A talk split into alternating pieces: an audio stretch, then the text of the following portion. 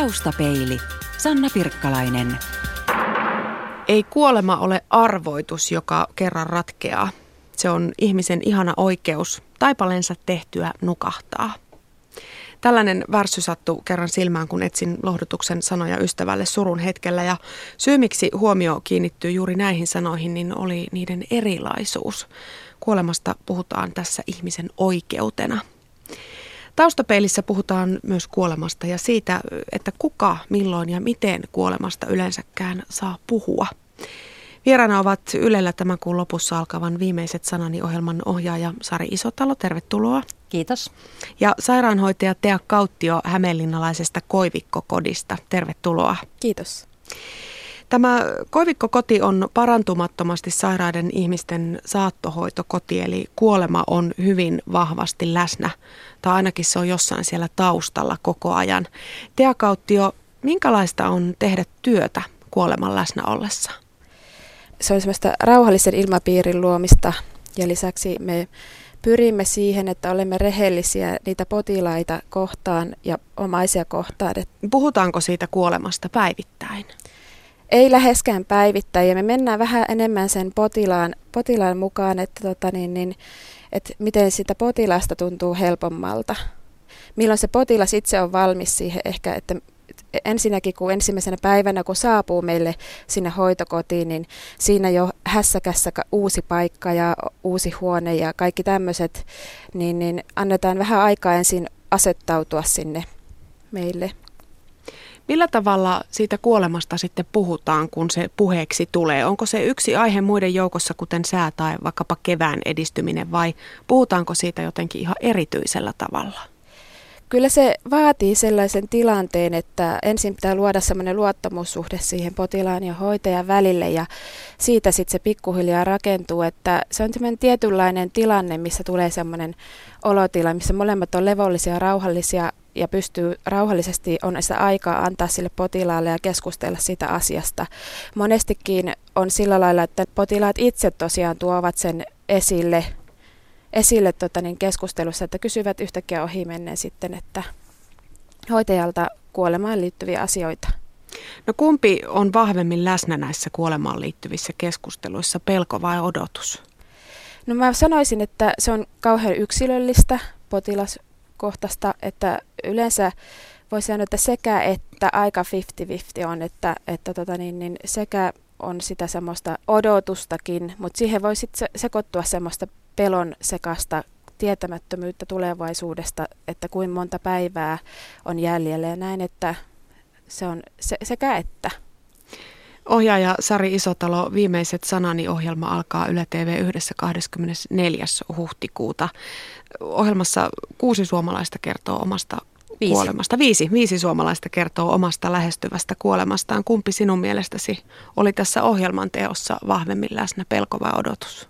Odotus oikeastaan aika ehdottomasti, mutta jokainen näistä päähenkilöistä, viidestä päähenkilöstä, niin kaikki oli hirveän vakuuttavia sanoessaan, että eivät pelkää kuolemaa. Ja jokainen oli ihan yhtä vakuuttava sanoessa, että erittäin paljon pelkää kipua. Koska kaikki tietenkin kuolivat johonkin sairauteen ja kaikissa tapauksissa oli odotettavissa se, että se loppu ei välttämättä ole kaunis ja helppo. Ohjelman päähenkilöitä yhdistää se, että he kaikki ovat tekohetkellä saaneet vain muutaman kuukauden elinaikaa. Oliko sun henkilökohtaisesti vaikea kohdata ihminen, joka tietää kuolevansa pian? Sulla ei samalla tavalla varmaan koulutusta siihen kohtaamiseen ole kuin esimerkiksi saattohoitokodeissa työskentelevillä hoitajilla. Kuulostaa ehkä vähän tavallaan rassailulta, mutta ei ollut, koska mulla oli professionaali rooli. Mä en oikeasti tuntenut heitä muuta kuin hetken ajan – ja siinä oli tavallaan se peli selvä koko ajan. He olivat olleet ensin yhteydessä minuun. He halusivat minut ja meidän tiimin sinne. Eli siinä oli hirveän vahva tahtotila, jolloin se on aika helppo suhtautua siihen tilanteeseen sillä tavalla, että jättää omat tunteet sivuun. Ja sitä paitsi ne omat tunteet olisi ollut aika falskeja joka tapauksessa, kun eihän me henkilökohtaisesti heitä tunneta. Me ollaan heidän kanssaan muutamia päiviä ja toki puhutaan hirveän tärkeistä ja henkilökohtaisista ja jopa syvällisistä asioista. Mutta siitä puuttuu edelleen se tunneside.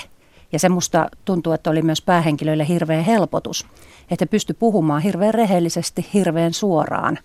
Sen takia, että heidän ei tarvinnut millään lailla ottaa minun tunteita huomioon, kuvaajan, äänittäjän tai tuotantopäällikön tunteita. Me oltiin neljä ihmistä, jotka oltiin vilpittömästi ja aidosti kiinnostuneita heistä, siitä mitä sanottavaa heillä on. Ja silloin se tilanne on aika helppo, koska se on, peli on selvä heti alusta lähtien. Kun Yleisradio aikana ilmoitti ryhtyvänsä tekemään tätä viimeiset sanani ohjelmasarjaa, niin asiasta nousi hyvin kiivas keskustelu.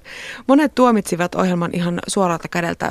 Keskustelussa kauhisteltiin muun muassa sitä, että miksi Yle lähtee tekemään tirkistelevää tosi TVtä niin arasta ja henkilökohtaisesta aiheesta kuin kuolema.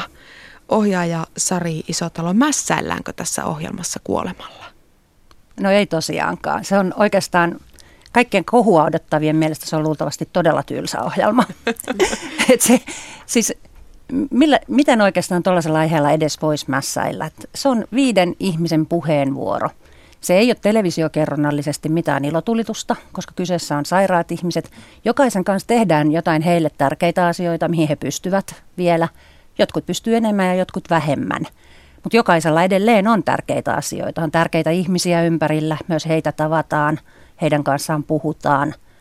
Mutta ennen kaikkea mun mielestäni siinä ohjelmassa olisi hirveän tärkeää, että jokainen katsoisi edes yhden jakson ja kuuntelisi, mitä sanottavaa näillä ihmisillä on. Se on kuitenkin sellaisten ihmisten puheenvuoro, jotka ei ole ammattilaisia, ei ole pappeja, eikä lääkäreitä, eikä sairaanhoitajia tai psykologeja, vaan on ihan tavallisia ihmisiä, joita on kohdannut tilanne, jota ei voi millään lailla ennakoida, johon ei voi valmistautua – ja se, mitä he sanovat, niin se on mun mielestä tosi tärkeää. Kuunnella tavallaan niitä aitoja mielipiteitä, koska meille, meidän työryhmälle, niin he ei tarvinnut esittää mitään. He ei tarvinnut esittää yhtään rohkeampaa eikä urheampaa, eikä toisaalta surkeampaakaan, vaan olla vaan niin kuin he ovat. Esimerkiksi emeritus arkkipiispa Jon Wikström sanoi tuolloin, että Ylen ei pitäisi esittää tätä ohjelmaa ollenkaan. Ja hän kysyi, että voiko pidemmälle mennä tällä tiellä, jolla ihmisen yksityisyys tallataan. Ohjaaja Sari Isotalo, yllätyitkö sä näin voimakkaista reaktioista? No yllätyin kyllä ihan täysin, että tuli niin puun takaa, että vaikka mä oon alalla ollut kymmeniä vuosia, niin en mä tällaista osannut odottaa missään nimessä. Kun siinä oikeastaan kävi niin, että puhuttiinkin jostain ihan muusta asiasta kuin siitä, mitä ohjelmaa mä olin tekemässä – ja yhtäkkiä joutuikin vastaan sellaisiin kysymyksiin, joihin ei mulla ollut mitään vastauksia, koska mä olen tekemässä sellaista ohjelmaa ja silti tavallaan syytetään ja kielletään. Ja toisaalta myös kävi kyllä ihan varmasti niin, että ihmisiä tavallaan niin kuin, ihmiset joutu myös vastaan äh, toimittajien kysymyksiin ilman, että he tiesivät, mihin he vastasivat. Että tavallaan myös he tulivat tavallaan sillä tavalla yllä, yll, yllätetyiksi niillä kysymyksillä. Että mä oon ihan samaa mieltä ei kenenkään viimeisiä henkosia tarvitse telkkarin kuvata, eikä niitä ole kuvattukaan. Ei ne kuulu meille muille. Mutta toisaalta semmoisen ihmisen ajatukset, joka käy läpi näitä asioita ja on oikeasti pohtinut ja miettinyt sitä kuolemaa, esimerkiksi ärsyyntynyt siitä, että hän ei saa puhua siitä omasta tilanteestaan, kun muille tulee niin ikävä olo siitä. Miksei siitä saisi tehdä telkkariohjelma? Mun mielestä siitä just pitää tehdä telkkariohjelma. Teakauttio kuolema on väistämättä edessä ihan jokaisella meistä. Ja silti meidän on jotenkin hirveän vaikea suhtautua paitsi itse kuolemaan, niin myöskin siihen, että joku haluaa omasta tulevasta kuolemastaan ääneen puhua. Mitä luulet, mistä tämä johtuu? Miksi se kuolema on meille edelleen niin kamalan vaikea asia? Sitä on kyllä itsekin tullut pohdittua, että, että mikä, se te, mikä siinä tekee semmoisen tapumaisen siitä kuolemasta, että sitä on vähän vaikea sanoa, että ehkä se on siihen, että kun pyritään siihen aina elämiseen ja, ja pyritään siihen, että taistellaan ja pyritään siihen, että elämä voittaa ja, ja että se on niin semmoista toiverikasta, että sitten kun tulee se, että joku on lopullista ja ei voida tehdäkään asialle mitään, niin ehkä se on semmoinen, tulee semmoinen ihmisille semmoinen ahdistuneisuus siitä, että ei osaa sanoa mitään toiveikasta sille potilaalle, ei voi sanoa, että, että kyllä tämä helpottaa tästä tai että kyllä se tästä niin kuin paremmaksi muuttuu tai että ei löy, osata tavallaan niin kuin löytää niitä sanoja sille hetkelle, semmoiselle lopulliselle. Tiakauttio, sä olet varmaankin ollut työssäsi todistamassa sellaista tavallaan niin kuin periksi antamisen hetkiä tai sitä hetkeä, kun ihminen ääneen sanoo, että mä oikeastaan haluaisin jo kuolla. Minkälainen hetki se on? Monesti on tullut töissä vastaan sellaisia tilanteita, niin tuntuu, että se on semmoinen niin kuin, se on semmoinen luopumisen. Se, se, tulee semmoinen, se ihminen on jo niin väsynyt ja se sanoo sen sillä lailla tarkoittain tosiaan, se huomaa sen kasvoistakin ja antaa sen tulla itsestänsä sen, että, että nyt, on, nyt tuntuu siltä, että se on, semmoinen, se on tosi semmoinen, miten sitä nyt voisi sanoa, sillä herkkä, herkkä hetki sille potilaallekin. Onko se surullinen hetki? Mun mielestä se, se, siinäkin on vähän kahta eri luokkaa, että, että tota, niin, niin, jotkut sanoo sen tavallaan sitten, että kun he kokevat, että asiat ovat sillä lailla heidän mielestänsä järjestelty nyt heidän haluamallansa tavalla ja tavallaan sitten, että, että nyt, on se, nyt hän on valmis luopumaan elämästä, valmis kuolemaan. Niin se on tavallaan semmoinen positiivinen ajatus sillä lailla niistä ihmisistä, koska että he on nyt hoitanut asiat sillä lailla reilaan, että heillä, heistä tuntuu, että he voi luopua tästä elämästä. He on valmiita kuolemaan. Toi on aika hyvä pointti. Yhdellä mun päähenkilöllä Raimolla oli sellainen tilanne, että hän oli sairastanut 11 vuotta. Hän oli myös syöpäpotilas ja voi ihan niin kuin okosti ja oli kotona tosi pitkään, oli terveyskeskuksen vuodeosastolla, asu pienellä paikkakunnalla, niin vaan viimeiset pari viikkoa. Eli silleen tavallaan hyvä loppu, semmoinen kuin hän itse halusi. Mutta hän, hän oli odottanut vuosikausia, kun hänellä oli kolme aikuista tytärtä, että voi kun nyt saisi niitä lapsenlapsia. Ja ei oikein, niitä miehiäkään ei löytynyt ja eikä niitä lapsenlapsia tullut. Ja aina hän niitä odotteli ja maala, maalaskin pinnasängy, joka oli suvussa ollut monta kymmentä vuotta. Ja sitten nuorin tytär, tytär oli raskaana ja Raimon kunto alkoi huonontua. Niin hän sinnitteli tavallaan siihen asti, että ensimmäinen lapsenlapsi syntyi. Ja hän kuuli, että, että äiti ja tyttären poika voi kaikki hyvin ja kuoli kahden päivän päästä siitä.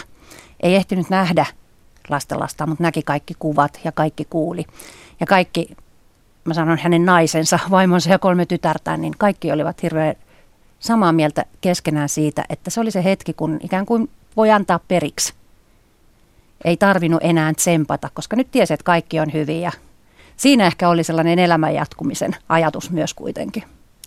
Tämä kertoo ehkä siitä, miten se kuolema on iso asia. Mä kuuntelen tässä näitä Sarin tarinoita ja mua itkettää niin kauheasti, että mä kohta pysty enää kysymään mitään.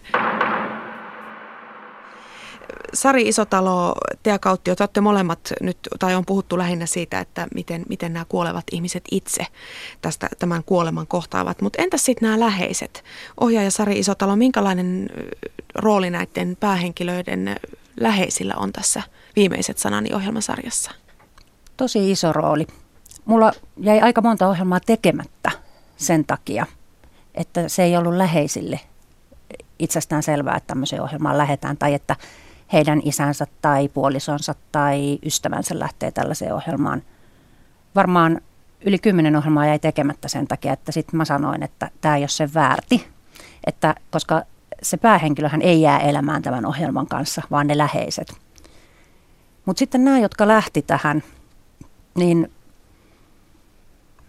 yhtään ohjelmaa ei lähdetty tekemään ennen kuin mä olin keskustellut tosi monta kertaa ja tavannut vähintään kerran tai kaksi myös näitä läheisiä, puhunut heidän kanssaan puhelimessa. Eli se oli mulle tekijänä tavallaan niin kuin eettisesti iso ratkaisu, että mä en lähtenyt tekemään yhtään ohjelmaa, jossa mulla oli sellainen tunne, että ne omaiset ja läheiset ei kestä, mitä tapahtuu sen jälkeen, kun se ohjelma tulee ulos. Ja nyt näiden ihmisten kanssa, kenen kanssa mä oon sen ohjelman tehnyt, se oli itse asiassa aika monelle läheiselle myös tosi tärkeää. Ja sitten siihen liittyy ihan sellaisia, ei, ei, he ovat ihan tavallisia ihmisiä, ne omaiset on ihan tavallisia ihmisiä. Siihen liittyy hyvin sellaisia inhimillisiä käytännön asioita. Se on puolen tunnin muisto. Se on tavallaan se Raimon tyttären poika näkee puolen tunnin televisio-ohjelman vaarista, jota hän ei ole ikinä nähnyt. Hän näkee sen videokirjeen, jossa vaari puhuu lapsenlapsille ihan, vaikka heitä ei vielä ollut silloin olemassa, mutta hän puhuu, hän jättää heille ajatuksia. Tea Kauttio, kun ihminen koivikko kotiin tulee, niin hän yleensä tulee sinne kuolemaan. Kyllä. Minkälainen rooli tämän ihmisen läheisillä on tässä luopumismatkalla? Se omaisten rooli on yhtä vahva oikeastaan sillä kuin potilaallakin, että, että tota niin, niin me tuetaan sekä potilasta että tosiaan omaisia ja läheisiä ihmisiä siinä samalla. Että kyllä huomaa, että potilaat kaipaa ja tarvitsee niitä omaisia. Siksi meillä ei ole ollenkaan niitä vierailuaikojakaan siellä hoitokodilla, että saavat olla niin kauan ja voivat yöpyäkin omaiset siellä meillä juuri sen takia, että kun me ei, ei pidä rajoittaa ja sillä potilaalla se on todella tärkeää tosiaan, että ne läheiset ihmiset on siinä lähe, lähellä ja huomaa, huomaa siitäkin sen, että kun on jo siinä vaiheessa, että ei välttämättä itse potilas enää pysty kene puhumaan, mutta että he voivat rauhoittua sitten jo siitä pelkästään, että he kuulevat läheisen rakkaan ihmisen äänen ja kosketuksen tuntevat. Taustapeili. Yle. Radio Suomi. Taustapeilissä puhutaan tänään kuolemasta.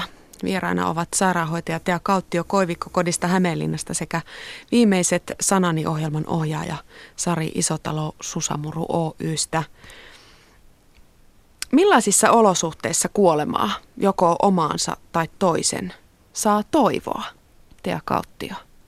Omaisten kautta sitä huomaa siitä kuolemaan liittyvästi että on, tulee sitä toivoa ehkä siinä vaiheessa, jos on vaikeasti, tosiaan on vaikeasti kipuja tai on muuten tämmöisiä, että paljon lääkettä tarvitsee, näkee kuinka se riutuu se omainen pikkuhiljaa siinä, kun ruokahalu vähenee ja muuta, niin että ne sanoo tavallaan, omaista sanoo sen meille hoitajille ehkä enemmänkin, että, että joskus tulee sitä, että toivoisi, että jo pääsisi pois. Ja kyllä sitä, se tulee varmaan jokainen niin kuin meidän potilaista jossain vaiheessa miettii sitä tosiaan, että jollain tavalla kyllä jotkut ilmaiseekin niistä potilaista, että, että toivoisi tosiaan, että pääsis jo pois. Ja pääsis niistä kivuista, se on varmaan se. Niin, että se on, se on ehkä se kaikista se suurin syy, miksi, miksi joku toivoo, että on, on, se eläminen ei ole enää niin kuin heille semmoista elämää, vaan enemmänkin tavallaan joutuu niitä kärsimään jostakin semmoisesta päivittäin, mitä ei, ei enää sitten vain jaksa yksinkertaisesti. Toihan on yksi tapu myös sillä lailla, että jos mä ajattelen näitä mun ohjelman päähenkilöitä, niin jokainen heistä sanoi mulle jossain vaiheessa, että kyllä he on itsemurhaa miettineet. Ohjelmassa ei keskustella siitä, eikä keskustella myöskään eutanasiasta, mutta kyllä me niin kuin kameroiden ulkopuolella on keskustellut esimerkiksi joka ikisen päähenkilön kanssa eutanasiasta – ja siitä, että mitä he siitä ajattelee. Mä rajasin sen ulos ohjelmasta tietoisesti, koska se olisi vienyt sen keskustelun toiseen suuntaan, mihin mä halusin tämän ohjelman tehdä, mutta että sehän on myös sellainen yksi tabu, joka on mun mielestä niin kuin idioottimaista, että näistä äh, vakavasti sairaiden itsemurhista tai heidän äh, ajatuksistaan eutanasiasta ei vähän niin kuin myöskään sovi puhua, vaikka eikö just heidän kanssaan siitä pitäisi puhua, että mitäs me terveet meillä voi olla ihan mitä tahansa mielipiteitä, mutta me ei tavallaan kuitenkaan olla niitä, jotka joutuu sitä päätöstä tekemään.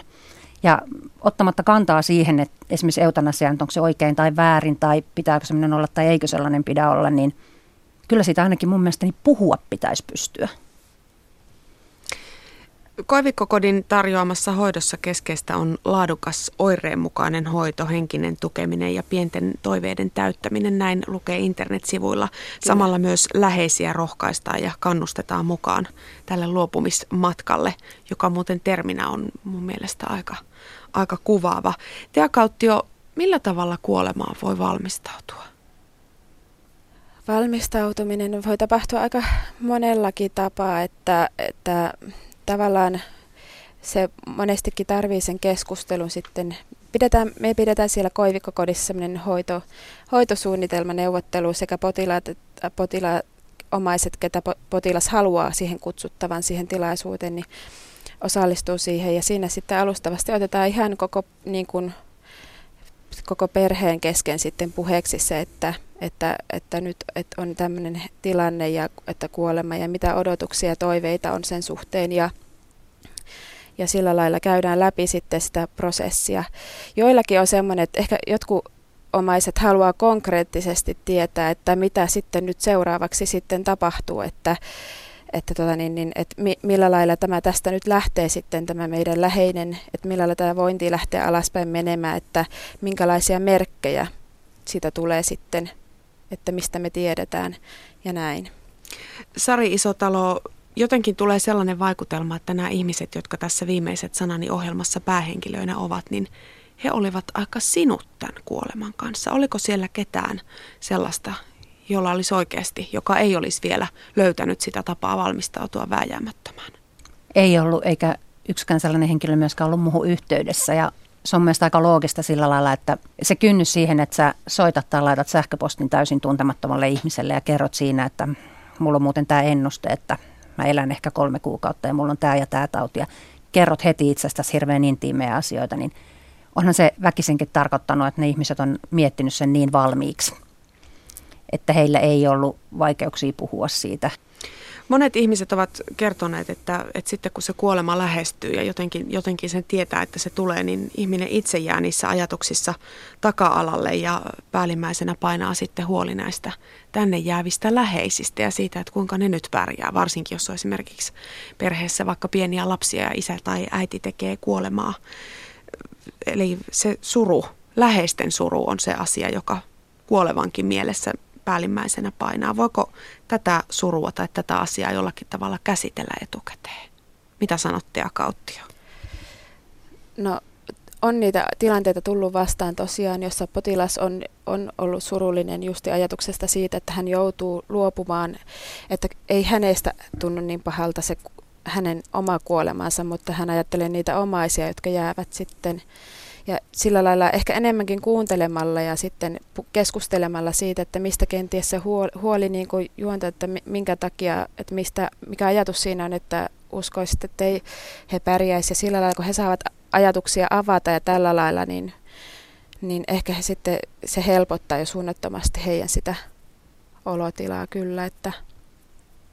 Ohjaaja Sari Isotalo, törmäsitkö sinä tähän?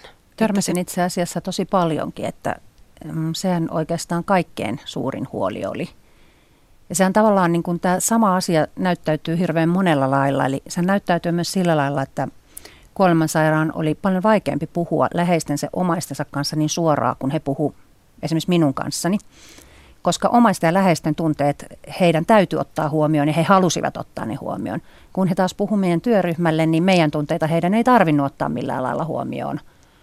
Ja sitten meidän yhteiskunta on niin vieraantunut kuolemasta, että, että ne seuraamukset on aika semmoisia, että mä en edes voinut uskoa, että niin voi käydä, että Raimon vaimo on kampaaja pienellä paikkakunnalla ja kerran joku Raimo sairasti niin kauan, niin kun Raimon vaimon veli on hautausurakoitsija ja Raimo aina autteli häntä töissä, kun oli tietenkin sairautensa vuosi eläkkeellä, mutta autteli sitten aina välillä, kun täytyy viedä vainajaa Seinäjoelle krematorioon tai johonkin. Ja vaimon veli tuli sitten firman autolla pihaa ja hakee Raimoa kyytiin töitä tekemään ja naapurit näki, että siellä on hautausauto käynyt pihassa, niin huhut lähtee liikkeelle, että, että nyt se Raimo on kuollut.